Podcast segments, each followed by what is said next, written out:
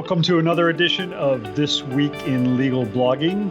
This is Bob Ambrogi. I am the uh, author of the blog Law Sites and the host of the podcast Law Next. And this program is produced and presented by LexBlog, in which we feature conversations with notable legal bloggers. You can find all of our past conversations at youtube.com slash lexblog. And today I'm very happy to be joined by Kevin LaCroix. Kevin, how are you? I'm doing well, Bob. Thank you for having me.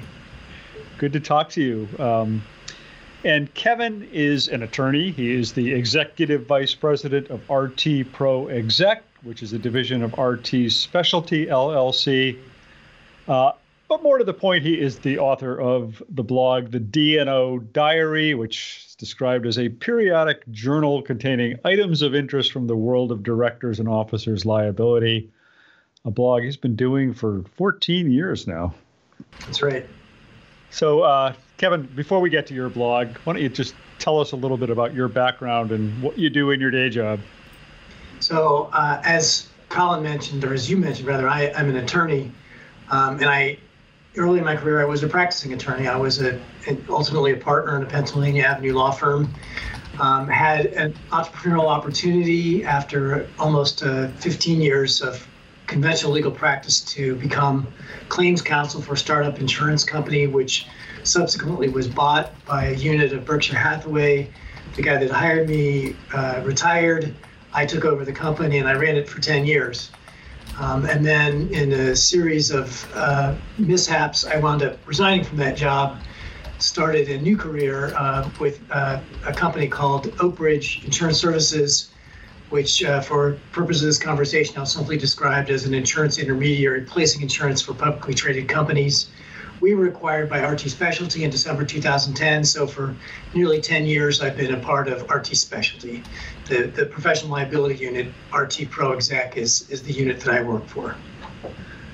Oh, okay. So that's because uh, I was looking at uh, so your blog. You started your blog uh, in 2006. You were acquired in 2010 uh, I was somehow thinking that you started your blog when you went to RT, but you had actually started your blog before that acquired. So why what led you to start a blog back then? Yeah, so I mean, if, if you picked up from my uh, thumbnail sketch of my biography, I changed jobs a few times. Yeah, I've well, worn a few hats. We all, yeah. And uh, when I made the switch from running um, the D&O liability unit from my prior employer to becoming an insurance wholesale broker, it was an entire change of career. Uh, fortunately, my partners were very supportive, but right at first, uh, the phone wasn't exactly ringing off the hook. And I needed to find something to do just to kind of keep my hand in and kind of fill the time until the phone did start to ring. So literally, I just started playing around with the um, blogging software on Google. And um, really, without any intent about it, wound up creating a blog, and then one step led to another. I started writing for it first as an experiment, then with enthusiasm, and it gained momentum, and it became a thing in and of itself. I had no idea when I started all this that 14 years later, I would still be doing it, still enjoying it. So it's just a happy experiment, I guess I would say. Yeah. Had you been following blogs at that point? Were you? I mean, what did you know about blogging at that point? Uh, a limited amount. There were some in in my space. There were some that I followed. Uh, there was one that has gone kind of dormant called the 10b5 Daily, um, which was sort of a in the vanguard of it within our space. There were some others. .net, um, and so I was aware of using technology that way. Um, I w- had no idea the power um, that was you know, latent in the whole project. Uh, fortunately, that was a happy discovery for myself as time went by. It was really just sort of a technological experiment combined with my general interest in writing, which I've always done throughout my career. Yeah. Uh, so, at what point did you start to become aware of the power of it? Well, right away, I, I was kind of amazed how quickly my obscure little blog being published in Beachwood, Ohio, uh, came to people's attention. And um, within a few weeks of my launching it, I became aware that others in my industry were actually following it. I was very fortunate with my timing because I launched the blog right at the time that the options backdating scandal broke. and I actually had something very concrete to write about. Um, and I found that I was becoming a resource for the issues surrounding that one issue. That was instrumental in building the readership. But as the readership developed, it kind of snowballed because I started getting questions, I started getting inquiries, and I started getting an appreciation for the fact that not only was I reading reaching people that I knew, but I was reaching total strangers, and even more interesting, which I never anticipated, it was reaching internationally. Um, from the very beginning and to this day, I have a very large international readership, which was, you know, something I didn't anticipate, but it I think is a powerful demonstration of what you can do with a blog. I can sit at my desk in Beachwood, Ohio, and put out something in the internet, and boom, people literally all over the world are reading it, which is really kind of cool. I'm, yeah, it never ceases to amaze me, actually. Yeah, you know, it's it, it's it's so funny talking to. Like, we've been doing this show for week after week now, and and the stories are so similar of, of, of legal professionals who started blogging and and you know LexBlog didn't pay you to come and say this stuff. This is not a paid promotion for LexBlog. I mean, this is I've experienced the same thing in my own career in my own blogging. Uh, people uh, minimize, I think, the impact of, of a blog, but as you say, it it it builds on itself exponentially. You get an audience beyond. I mean, I was in legal journalism for many years before I started blogging, and I, I mean, I was the editor of the National Law Journal and some other fairly major publications, and nobody knew who I was. I started blogging, and suddenly people knew who I was. So, you know, it, it it's really great to hear your your well, story. I have a funny anecdote. I, I have my picture on my blog, so my readers know what I look like. And I've been doing things as strange as walking through uh, Times Square and have people stop me and say, "Hey, wait a minute, do you write a blog?" And well, yeah, I do. I've had people on airplanes. I was at a tourist site in Zurich, Switzerland, and a guy stopped me. So, yeah, you're right. It does. It's a, a level of recognition you can't get, even if you've got a very prestigious and high status job. It, it doesn't create that sort of uh, certainly facial or name recognition that the blog can do. Yeah, and I, and I take it from your biography that you've been uh, your blog has been uh, uh, mentioned in the New York Times, the Wall Street Journal, and, and probably other places as well. Is that right? Yeah, that's that is true, and um, that actually has been kind of a cool thing because um, a lot of the journalists that I have spoken to actually stay in touch and are very frank that they use my blog as a resource for story ideas. And even they will in turn share things that they can't use but they think i might be interested in. So yeah it's been very fruitful in that respect. Yeah. So uh, you started you started the blog back when you had uh, basically no book of business at, at this new position you were in uh, and uh, you you found a readership for the blog what about business? did, yeah, did, how did it go on that front? No, it's a really good question because it's a big time investment, and yeah. sort of the you know the the economic economist would step back and say, yeah, but is it worth the amount of time you're spending? First of all, I like it, so yes, it's worth it. So that alone takes care of it. But second of all, even though right at first it wasn't producing business, the name recognition, the brand recognition for my company, that that justified it. But since that time, especially as the snowball has gained momentum and size, it really has led to business, including what I would characterize as probably the most interesting business opportunity I have, which is, you know, I, I mentioned my international connection. Well, I've developed some deeply rooted business relationships, particularly in India and Singapore, and that has led to some really unusual business opportunities for me. By far the most interesting thing I work on, but also uh, quite remunerative the largest publicly traded company I work for, uh, it, my largest account, um, it started with the general counsel calling me one day because he'd read my blog and he had questions.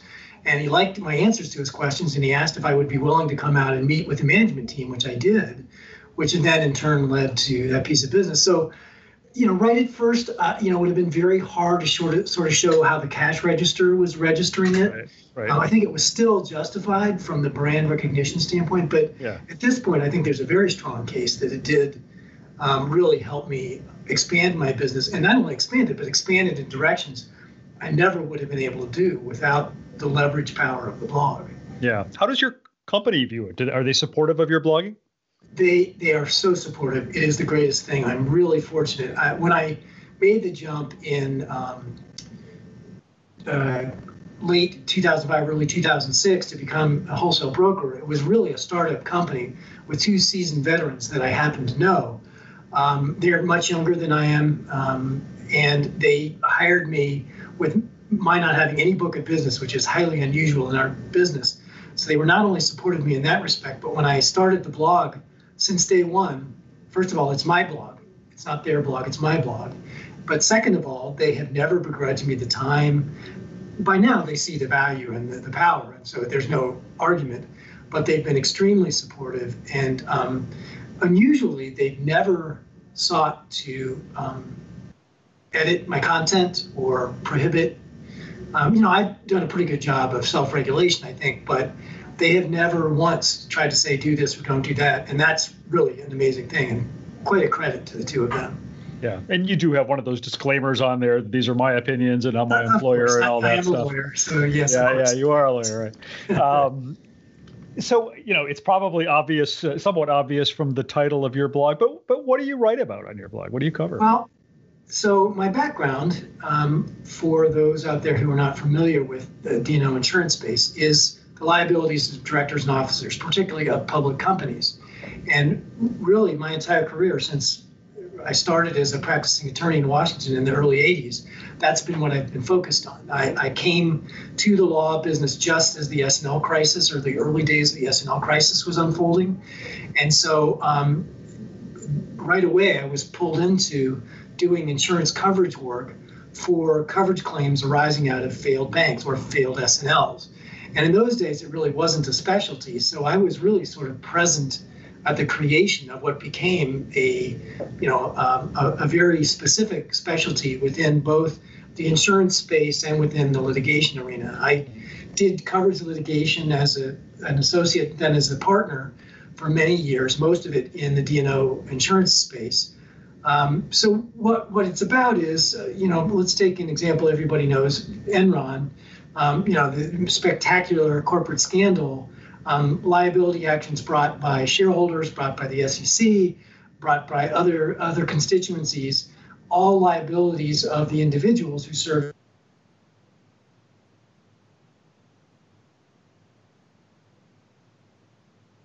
obligations by getting a third-party contract that will finance their indemnification obligation. So that's that's my specialty. And what I do today is I counsel public companies on um, not only what kind of insurance they need, but how to structure the program, what the terms and conditions could be, and then what to do if they have a claim. So my clients are 200 U.S. listed publicly traded companies and, and a handful of companies that um, are not listed on the U.S. exchange and are based outside the U.S. And, and these claims often or probably typically come up in the context of securities class actions. Is that, yes, is that right? Because my clients are mostly public companies, that's the sig- most significant litigation concern they have. I do also represent a number of private companies, and they're more worried about general c- commercial litigation involving competitors, customers, suppliers, uh, regulators, creditors. Um, so it can it can come from a variety of directions. Yeah, and um, how do you come up with the topics that you're going to write about? Are you basically just following developments in the law, or what? How are you doing that? What's do you have a routine around it? Um, I do, and I would just say as an aside to anyone that's new to blogging or thinking about going to blogging, it's by far the single hardest thing of having a blog because it has to be something that's worth writing about and it has to be something I'm interested in writing about. Right. And that's a tough combination. And it also can't be something that's beaten to death in other places. If if it's covered well by other blogs or other uh, mainstream journals, I I really don't want to take the time to write about it. So it has to be something that's as the best topic is one that's new, that hasn't been beaten to death, and that I'm interested in writing about, especially if I've got something to say on the topic. Um, so if I can find that combination, it, it's a good day. But if I don't have that there, um, I, I, what I can do is um, go to some reliable sites that I know generally help me identify topics of interest. And those run the range from mainstream uh, organs like the Wall Street Journal um, or the New York Times to um, sort of some main, you know, well-known legal blogs to some of the more specialty blogs, for example, that are in the, the LexBlog community, uh, many of which I follow, including some completely out of my space. I happen to be an avid reader of the China Law blog just because I think it's a great blog right. and I admire everything that they do. Uh, so you know that that's kind of what I do, and it's it's useful to go off topic like that to see what somebody else is doing, because it may not suggest a topic, but it may suggest an approach or a, an outlook or an inquiry that that can lead to a blog topic. Yeah. Um, how much time? How often do you blog, and how much time do you devote to it? to not just to the writing, but to the whole process of finding topics I, and writing them? I'm a fairly regular blogger, so it'd yeah. be an unusual week that I don't blog at least four or five times. In fact, I think it's been a very long time since I haven't blogged at least four times. And again, to those new bloggers, what I would say is watching my readership levels and what happens if I stop blogging for a day or two, it not only dips, but it's hard to get back even if you so you have to blog regularly. And and that's a challenge if you're a practicing lawyer but you really do to maintain that connection with your readership. But in terms of how much time it takes by far the most time consuming thing for me is finding the topic. Because once i've got a topic and i know i want to write about it it just you know it, it almost takes care of itself. So the hard part is kind of conceiving of what i'm going to do and also for the blog as a longer term project, you can't just do day to day. You have to be thinking, where am I trying to go? You know, what is it that I want to be able to write? Like six months from now, I want to be able to do a retrospective on this topic. So I have to kind of build the building blocks so that I can do that piece that is this is sort of the summary of that topic. And those are the things that get by far the highest readership. Yeah. But those don't just happen like that. You have to kind of build toward it. Yeah, I, I don't. I know you just you just did a a, a kind of a, a, a, I don't know if it's a year end uh, or an annual uh, retrospective or summary of, of, of, the year so far. Yes. Uh, and I, I, can attest to this. I do a similar thing at the end of the year, and that always just goes off the charts in terms of my yeah. readership. Um, and, and before we scare away too many people from blogging, I would say you don't have to blog every day. I blog every day too, pretty much. Uh, but I, I, know I've had people on this show, for example, who will say they blog once a week, but they blog on a schedule, and the readers know that schedule and they stick to that schedule. So, yeah. you know, the, the, the the predictability maybe is is part of it as well, or the scheduling of it. Um, one of the things uh, that you do is go. I mean, you talk about going off topic in terms of what you read uh, blogs, but you also go off topic in writing your blog sometimes, right? I, I, do, and you know, some critics might say it's a little self-indulgent, and I'm not going to lie, it is. But um, it helps me connect with my readers. I've written book reviews. I did an obituary. Um, I've done sports commentary. I've done film reviews. and honestly, uh, and also, as you know, Bob, I've done travel logs as well.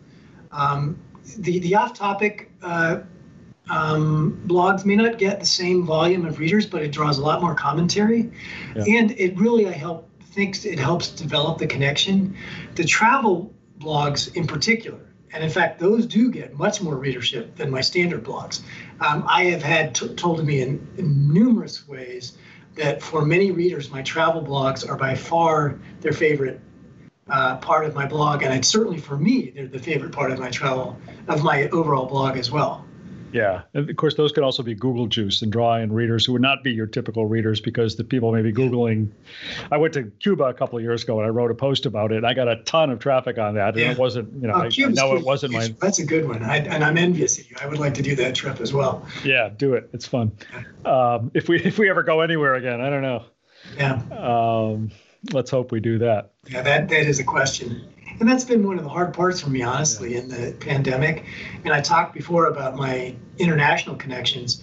One of the things this has done for me is not only do i have an international readership but i have been invited many times to some really interesting places. Not just places you might anticipate like london or germany but Slovenia and Estonia and Mumbai and Singapore and Sydney and Auckland, New Zealand and uh, Sao Paulo, Brazil. And each time I do those, I've written a blog post about it to the point where people will now say, gee, will you come to our city and do our city? Um, which is really kind of cool. So, uh, but the pandemic has meant that all of that has come to a halt. Ironically, today I would be in Sydney, Australia if scheduled events had unfolded as planned. At the end, as the end of a trip that would have included Kuala Lumpur, Singapore, Melbourne, and Sydney, well, unfortunately, because of the pandemic, that's not happening. I know in the context of everything else that's going on, it's hard for me to feel too sorry for myself, but it is something that I miss, and, and yeah. I'm I'm anxious to get back to, to that aspect as well. Yeah, well, you get to spend the week in Ohio, and that's a good thing too. Well, yeah, it is. um, so, so something you said to me uh, as we were before we started recording today uh, intrigued me, and I'm and I'm going to ask you to explain it because I'm not really quite sure. But you you said that as a lawyer, I mean, you're a lawyer, but you're not a practicing lawyer, uh, and and that you feel that the combination of of blogging as you know, not as a practicing lawyer, but as a lawyer, has given you some perspective on how lawyers can or should be practicing. I mean, blogging rather. Is that right? I don't know if I'd say should be. Uh, you know, yeah, because okay. everybody's got to find their own right. what they're comfortable with. And I know a lot of lawyers would not be comfortable with what I'm about to say. So I, I know that going in. But there are lots of blogs out there that are good blogs that say this happened. And I always say, so what? Who cares? Why why does that matter to me? And what's the significance? To just say on Tuesday the Sixth Circuit held X, well, so what? I, you know, I'm busy. Tell me why that matters. Tell me what what context it fits in. Tell me tell me what you think about it. Tell me whether you what you think of the, the logic of the court. Tell me tell me how you think that's going to affect that field or you know the the industry. I, I feel like who cares is a question a lot of bloggers need to ask. Why should I read your blog? Tell me tell me more about why you're taking the time to write about this and why I should read about it. I think that's a really important point. That's one that it took me a while to learn as a blogger because I came, although I'm a lawyer too, I came out of a journalism background, and of course, the, as a journalist, it was kind of like you know just the facts ma'am. Uh, and and you try and not inject your opinion or or your thoughts in, into right. an article. But what i realized after a, a, while is that what readers want is your perspective and, and your opinion on these things. So I, I mean i don't always do it. Sometimes it is just the facts but but I try and always, in some way, offer my own my own perspective as well. When well, I'm, you're making a good point, Bob, and this is another thing I would offer to the lawyers. And again, I know this would not be comfortable for a lot of lawyers, but I think you're going to have a more loyal readership if you inject some of yourself into it. Yeah. I'll give you an illustration of something I did. I offered readers the opportunity to get a mug with my logo on it, and the the deal was I'll send you a mug for free, but you have to send back pictures of yourself with the mug at my wife took care of the mailing, so after 244, that was it. She put down the foot. But I got back some of the greatest pictures. People took these. They took it to the Great Wall of China. They took it to the Wailing Wall in Jerusalem. They took it to their children's birthday party. One person took a picture with Ruth Ginsburg. There was just some great stuff, and not only did the people who participated in it love it, but the readership loved it. People loved seeing the pictures. So it was it was just a crazy idea but um, it worked really well. I also, a few years later, at my 10th anniversary, I did a 10th anniversary frisbee with basically the same idea. Um, it was a way to connect, um, and it was fantastic. And people are still writing me all the time asking for a mug or a frisbee, and unfortunately, they've all been mailed out. uh, I'm, I'm, gonna I'm gonna steal that idea. I love that. That's great. Uh, the um, how else do you connect with your readers? What how do you try and do you try and connect with your readers? How do you do that? Yeah, I, I try and use other social media. I'm not as good at that as I should be. And, and also, I just start running into an hours in the day problem. Right. I've gotten better recently with using LinkedIn. Um, uh, I used Twitter for many years, and the problem is Twitter is sort of its own universe, and you can quickly go out of your mind in Twitter. Um, I've decided, particularly if you get sucked into the political side of Twitter. Yeah. Uh, so I'm, I'm, but I'm not as good at those things as I could be. Honestly, I, I could use a sidekick to kind of help beef up the the, the social networking side. I think there is um, an untapped opportunity there to leverage my blog content more. Um, and I wish I were better at that, but it's really just a question of hours in the day. Um, I'm also very active in my um, industry's trade association, the Professional Liability Underwriting Society, or PLUS as it's known. I'm a frequent speaker at their conferences, their webinars. Um, I'm doing another one again in early October for them. And the two things kind of feed each other because I publicize the events on my blog and then Um, you know, I, I meet people or develop contacts. So, you know, just trying to use things like that to expand my connections and my readership, and and they, they, the two really do feed each other. Yeah, Kevin, if you hadn't started that blog 14 years ago, uh, where do you think you'd be in your career today? Do you think your career would be different in some way? Uh, it would definitely be different. Um, I, I, don't know that I would still be doing what I'm doing now. I might I might have gone and, and done something else. Um, I, as I mentioned early on, I have changed jobs a number of times. Yeah. So I might well have tried um, another venture, but I'm so satisfied with sort of where things have settled now that that idea has kind of you know fallen away. Uh, Bob, I'm sure you appreciate this, and I'm not as young as I used to be. So um, the idea of starting an entirely new venture. I wouldn't know what that's like. uh, so you know, honestly, I've found kind of a nice comfortable spot for this phase of my career. Yeah. Um, you know, I've got the confidence of my partners. I, have got a great team of people that work for me in my day job. Um, so, you know, right now it's a good place. What would I be doing if I hadn't done that? I, I don't know. I, yeah. You know, where would I be if I hadn't gotten married? What would my life be like if I didn't have kids? You know, those are big questions that are just hard to answer. Yeah. Yeah. And I'm not trying to get you in trouble here, so we won't go down those roads. um, have you what you, have you developed any thoughts about what it takes to write a blog post that is going to get read? Do you have any tips on writing a blog post? Um, I'll tell you the things that I wish I did better, and and I'll start there. Um, I don't have time to pay, to make my posts shorter. I, I think to write a really the best blog post is short and punchy and says what it says, and you're done. Uh, you know, I, I can't shed my lawyer training, so I, I have a tendency towards verbosity. Mm-hmm. Um, so, having admitted that weakness that I, I struggle against, um, I think uh, my good blog posts, the ones that get a lot of readership, um, I not only say what I'm going to write about, but I tell the reader right up front what I'm going to say about it. This this this Supreme Court decision came out, and I'm going to tell you why I think it's an important decision, or why this changes things so the reader knows right up front whether it's worth taking the time to read the rest of the post. I think it's always important to uh, include links. Um, I, I wouldn't think most bloggers need to be told that, but some do. If you're going to refer to something, link to it because that's real value to your readers. Um, and, and I said before, make sure to include a statement about why you're writing about what you're writing about and why it matters. In my blog post, I always include a section at the end called discussion. And that's my signal to my readers that, okay, I'm done talking about what happened. I'm now talking about what I think. Um, and people tell me that, you know, they kind of settle in when they get to the discussion section because, okay, now I'm either going to learn something or get mad at something. And, um, you know, and, and I, I do think within my industry, it has given me a bully pulpit to not only kind of set the dialogue, but actually to influence the dialogue. And, and I don't think I'm saying too much to make that statement. Um, so, you know, staking a position, using the bully pulpit, using the, um, the format and medium of the blogging environment to its using all the power it gives you, I, you know, it, it really can be a powerful thing. And, you know, making sure you're respecting your audience. They're busy. Um, they have a lot of other alternatives. There are a lot of different places they can go um, and um, understand that they're they're professionals trying to improve, uh, you know, their professionalism, just as we all are. So trying to keep those things in mind when you when you're writing. Who are you writing for? Who is the person you're writing to?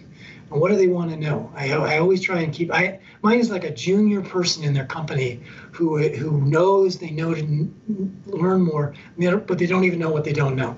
That's the person I want to talk to blogging is a bully pul- pul- pulpit. I like that. I like that idea, and yeah. all of your all of your thoughts about writing are, are really valuable. I, I, you know, I've come around on the length issue. I used to be a, a you know, in the early days of blogging, the whole idea was supposed to be short posts, and you know, right. in reverse chronological order. Um, and I, I was I, I knew a lawyer early on who would write these three thousand word posts, and you know, sometimes drop footnotes in them. like, no, no, you don't do that. And but you know what? They got read, and they were great posts, and they were substantive posts, and you know that's really the uh, ultimate arbiter of that issue. If, if you're if you're writing long posts, but your readers are finding them valuable and reading them, then you are doing it, something right. You make a great point, Bob. My blog is free. I don't charge anybody, but I'm sharing almost 40 years of learning, and you can read it or not read it because it's a free country. But my feeling is, hey, it's all there. I'm, it's there. I'm giving it away. You can read it or not read it. But from my perspective, you're making a mistake if you don't. Now, I, I have to follow up on that and deliver, of course. But, uh, you know, the number of times people have called me and said, hey, did you hear this and such? And I say, well, yeah, I wrote about it six months ago. Right. You know, um, it's there. It's, you know, yeah. read about it, you know. Yeah, yeah. Uh, it becomes an archive. Do you, do you think you're ever going to stop? Do you see yourself stopping well, at some point? You know, it's an interesting question. I don't know. Uh, for now, I'm I'm I'm I'm set and likely to continue. Um, you know, I I turned 64 actually today. Just happy birthday. Uh, so uh, you know, it, it is a topic that rolls around in my mind, but I'm not likely to make any changes soon. I, honestly, for now, as long as I've got my health and I like what I'm doing, I don't see making any changes. So for now, I'm good. Yeah. Call me, call me two or three years. Maybe you'll slow down in a couple of years. Just yeah. write every other day or something. um, what do you have any other advice for for legal professionals who are either thinking of starting a blog or who are you know in the early stages of getting one going? Well, there's some things about it that I about blogging that is that I would mention that we haven't talked about. One is if if you are regularly writing a blog, regularly doing the work to come up with blog topics, you're completely on top of your game. No one is ever going to ask you a question that you haven't read about and thought about. And that's a really valuable thing. And the discipline of writing about it helps you organize your thoughts about it, helps you create a, a framework for ready reference. So, you know, I frequently am called to talk to boards of directors, and these are serious people. You can't waste their time. If they ask a question, you better have an answer. Well, the blogging discipline and process really sharpens those skills. And I'm almost always, it's pretty rare that I get caught completely flat footed. I usually have got something to say. So that's something that I, I would say commends the blogging process. I also think it would be a good thing for a younger uh, professional to do. Harder because they don't have the background but um, it not only will strengthen those skills, but as you and I discussed earlier, Bob, it helps you develop that profile, which is so hard for a younger professional to do. Yeah. And I think um, younger professionals obviously are much more adept with the technology and could leverage the blog together with other s- social networking media to, to really create um, uh, an effective presence in a way that I think uh, would have been harder to do before those technologies existed. Yeah, for for those younger professionals who may be starting a blog, uh, other other than uh, mugs and frisbees, do you have any good ideas on how to promote it, how to get the word, how to build up a readership? I was pretty unabashed right at first. I I reached out to everybody I knew, and just said, "I'm doing this. Here's you know I I pushed it as much as I could, um, and and I wasn't shy about something as you know a Wall Street Journal journalist writes about a topic that I've written about I look up his email address and send him a link. Um, I think you need to do that. Reaching out to other bloggers is a really good idea if they're in your space. Uh, I find the blogosphere a very congenial and social world, and people are very supportive. And so I wouldn't hesitate to reach out, make sure to link to their blogs, and they will return the favor, which is a really valuable thing to do. So, you know, there are a lot of things you can do, even if, you know, you're, you're just starting and you've only got 10 readers, including your mother and your dog. There are things that you can do to make that 10, 12, 15, 20, 100 pretty quickly. People aren't going to care if you're just an associate, they don't care. If you've got a good blog and you've got something to say, people are going to come and, and read it. Well, Kevin, I'm honored that you uh, chose to spend part of your birthday with us here talking about blogging. Uh, I'm sure you've got more fun and better. That was my best doing, present but... the entire day. I've had fun. this was great fun for me. kidding? Uh, and yeah, now you can go finish your post and go home. Uh, uh, no, it's been a real pleasure to talk to you, and I really appreciate your taking the time to do it and share your insights and thoughts. Uh, Bob, thank you for inviting me. And to those of you out there who listen to this, If you have further questions, I'm not hard to find, so don't hesitate to reach out to me, particularly if you're a, a you know a, a, new blogger and you, you want some very specific tips or anything. Just let me know. I'm, I'm happy to help in any way I can. Honestly, it's been great fun for me, and I'd, I'd really like to help other people have fun too. And uh, the blog again is the D&O Diary, and it's at D and D, the letter, the word and O diary.com. You can D-A-N-D-O.com. That's right. D-N-D-O.com. You got it. Uh, and uh, we are going to be back again next week. So join us again next Thursday, uh, 3 Eastern, noon Pacific, when our guest is going to be Tanya Forsythe of Frankfurt Kurnit Klein and Selz. That's her firm, and her blog is Focus on the Data. So uh, thanks to everybody for listening. Uh, you've been watching uh, This Week in Legal Blogging, produced by LexBlog. I'm Bob Ambrogi. We will be back again next week. See you then.